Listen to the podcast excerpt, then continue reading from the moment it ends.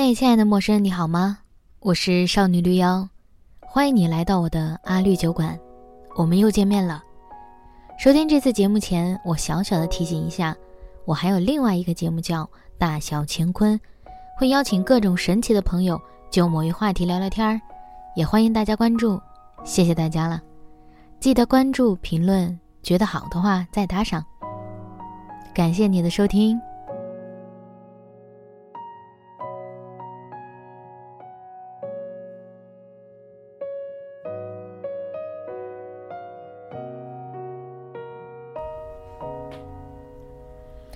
那年你二十三岁，大学刚刚毕业，上一秒刚擦干和好朋友们离别的眼泪，下一秒就转身奔赴北上广。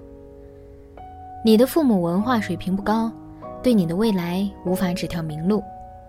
不过他们也会提一些建议，比如要不留在家里做一名人民教师或者公务员儿，福利优渥又离家近。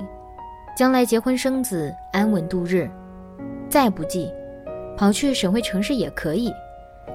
至少地理距离上，总是要好过大学时期的两千公里，坐火车都得坐一天一夜。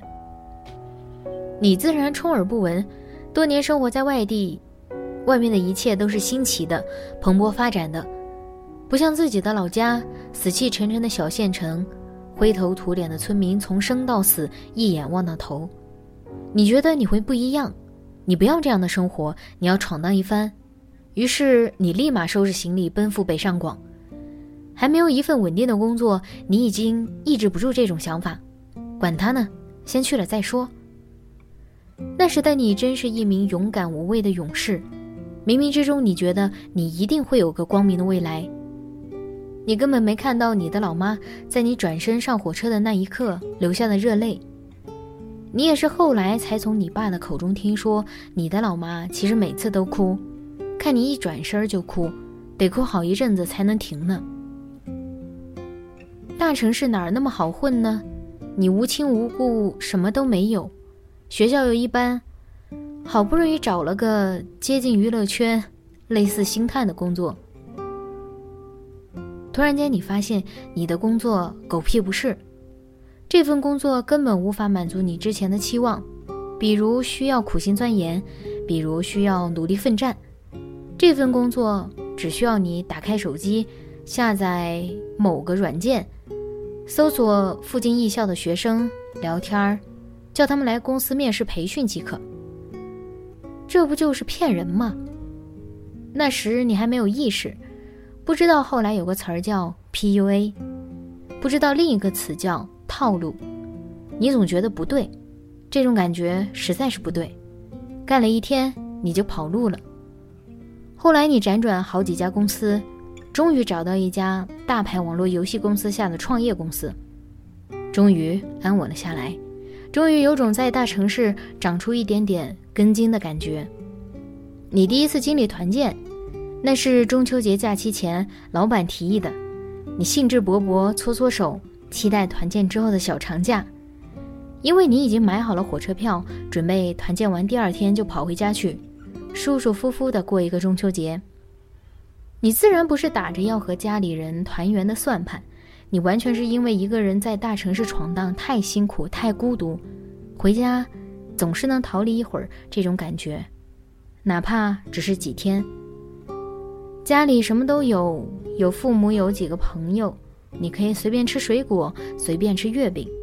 你给大学时的朋友打电话说：“好想念广式那种蛋黄月饼哦。”你的朋友说不定兴冲冲的马上寄来一大盒，管你吃个够。你心满意足。工作后的假期是家里人最期待的。那时你刚毕业，只要工作不忙，只要有假期，哪怕只是周六日，想回家的时候买个火车票，坐俩小时火车，立马到家。这比起大学时坐火车回家，简直太容易、太方便了。所以那时的中秋也没有什么特别，没有那么特别的团圆意味，也没有那么意义非凡，因为你经常团圆，司空见惯的团圆，没什么大不了的。放在其他节日上也是同理。后来在大城市里认识了新的朋友，有了自己的小圈子，寂寞的意味少了许多，工作也换了几份，工资略有上升，外面的世界果然异彩纷呈，它是一个乐园，开始慢慢向你展现它的瑰丽，你徜徉在其中，得意洋洋，引以为傲，你觉得整个世界都是你的了。渐渐的，你小长假回家的次数越来越少，小长假出去玩的次数越来越多。只在北上广还不行，你想要出国看看，哪怕只是游玩一下。中秋小长假时不时又要和国庆假期连在一起，动辄十几天的假期。如果平时加班够多，加班时长又可以调休几天，凑半个月不成问题。于是你流连在各个地方，领略风光，驻足在很多个灯光璀璨的地方。很多次中秋期间。你在的外地是本地人的家乡，路上你会看到有行人提了月饼礼盒，你猜想，也许他们是要拿回家和家里人共享吧？你才反应过来，发一个视频问候一下家里人。再年长一点，你也许会步入婚姻，成立自己的小家庭。中秋到了，你终于意识到了是时候团圆一下子了。可是两个家庭，哪个才是最该团圆的呢？按道理说，新婚燕尔，你和自己的另一半才是顺位第一，因为以后的人生里，父母的那个原生家庭就得是第二顺位了。可是你们两个在一起的时长明显是要超过父母的，但是再一细想，又不单单是你一方的父母。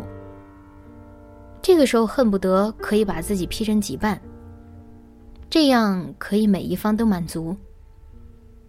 但这种想法明显不可能，所以索性就哪里都不去，就待在原地。当然，你也有可能仍是一个人，但中秋节想要团圆，似乎也不是那么容易实现的。公司各种营销案堆在一起。各种执行迫在眉睫，加班都还干不完，想要消停过一个节，几乎是二十一世纪最大的妄想。你的老妈视频电话里问你：“这次你能回来吗？”你抓紧时间吸溜几口刚到的螺蛳粉。工作群里回复了客户几个问题，转头问妈妈：“你刚刚说什么来着？我回个客户消息啊。”你的妈妈看你似乎有点忙碌，默默挂断视频。你看着通话时长三分四十五秒，突然有点怅然若失。以前过中秋总感觉好开心啊，又有月饼可以吃了。虽然要在妈妈们祭奠过月亮婆婆之后才可以吃，但是也好开心啊，因为你可以见到许久未见的表妹，她在另一所中学读书，你们关系很好，但也只能过节或者假期才见上一面。现在过中秋，味道变了很多，总觉得各种节日都被拿来营销，再也不想上消费主义的当了。团圆也团圆不了，社交平台的各种祝福看多了，也觉得挺无情的。我们嘴上都祝彼此中秋快乐、团圆节快乐，可我们知道，团圆和快乐是很难做到的。中秋也不过昭示着，这是真的入秋了啊的信号而已。不再讲究这些节日的仪式感，吃不吃月饼，吃不吃粽子，吃不吃饺子，似乎都没有那么重要了。家人是没办法全部眷顾了，越来越清醒，知道自己不是个超人，能做到的其实很少很少，能把眼前可以做的事情做好，已经算是很棒的事情了。你觉得有点难过，可是，又能怎么办呢？你突然发现，后来你再也没有真正过中秋，你也说不上来为什么。该说可惜吗？最后可能是什么都说不出来。最后的最后，无论怎样，你还是想要祝福一句：中秋节快乐，祝你阖家团圆。说给自己听也好，说给别人听也好。也许有人。就需要听到这么一句话呢，是吧？那我祝你中秋节快乐，阖家团圆。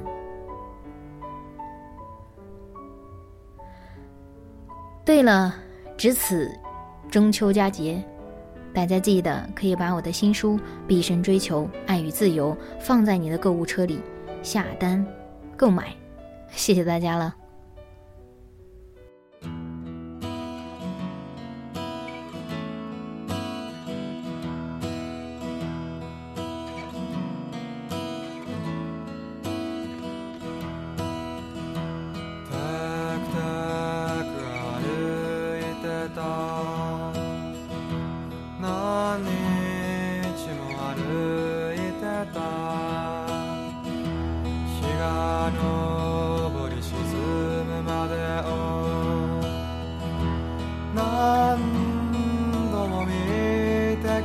heart.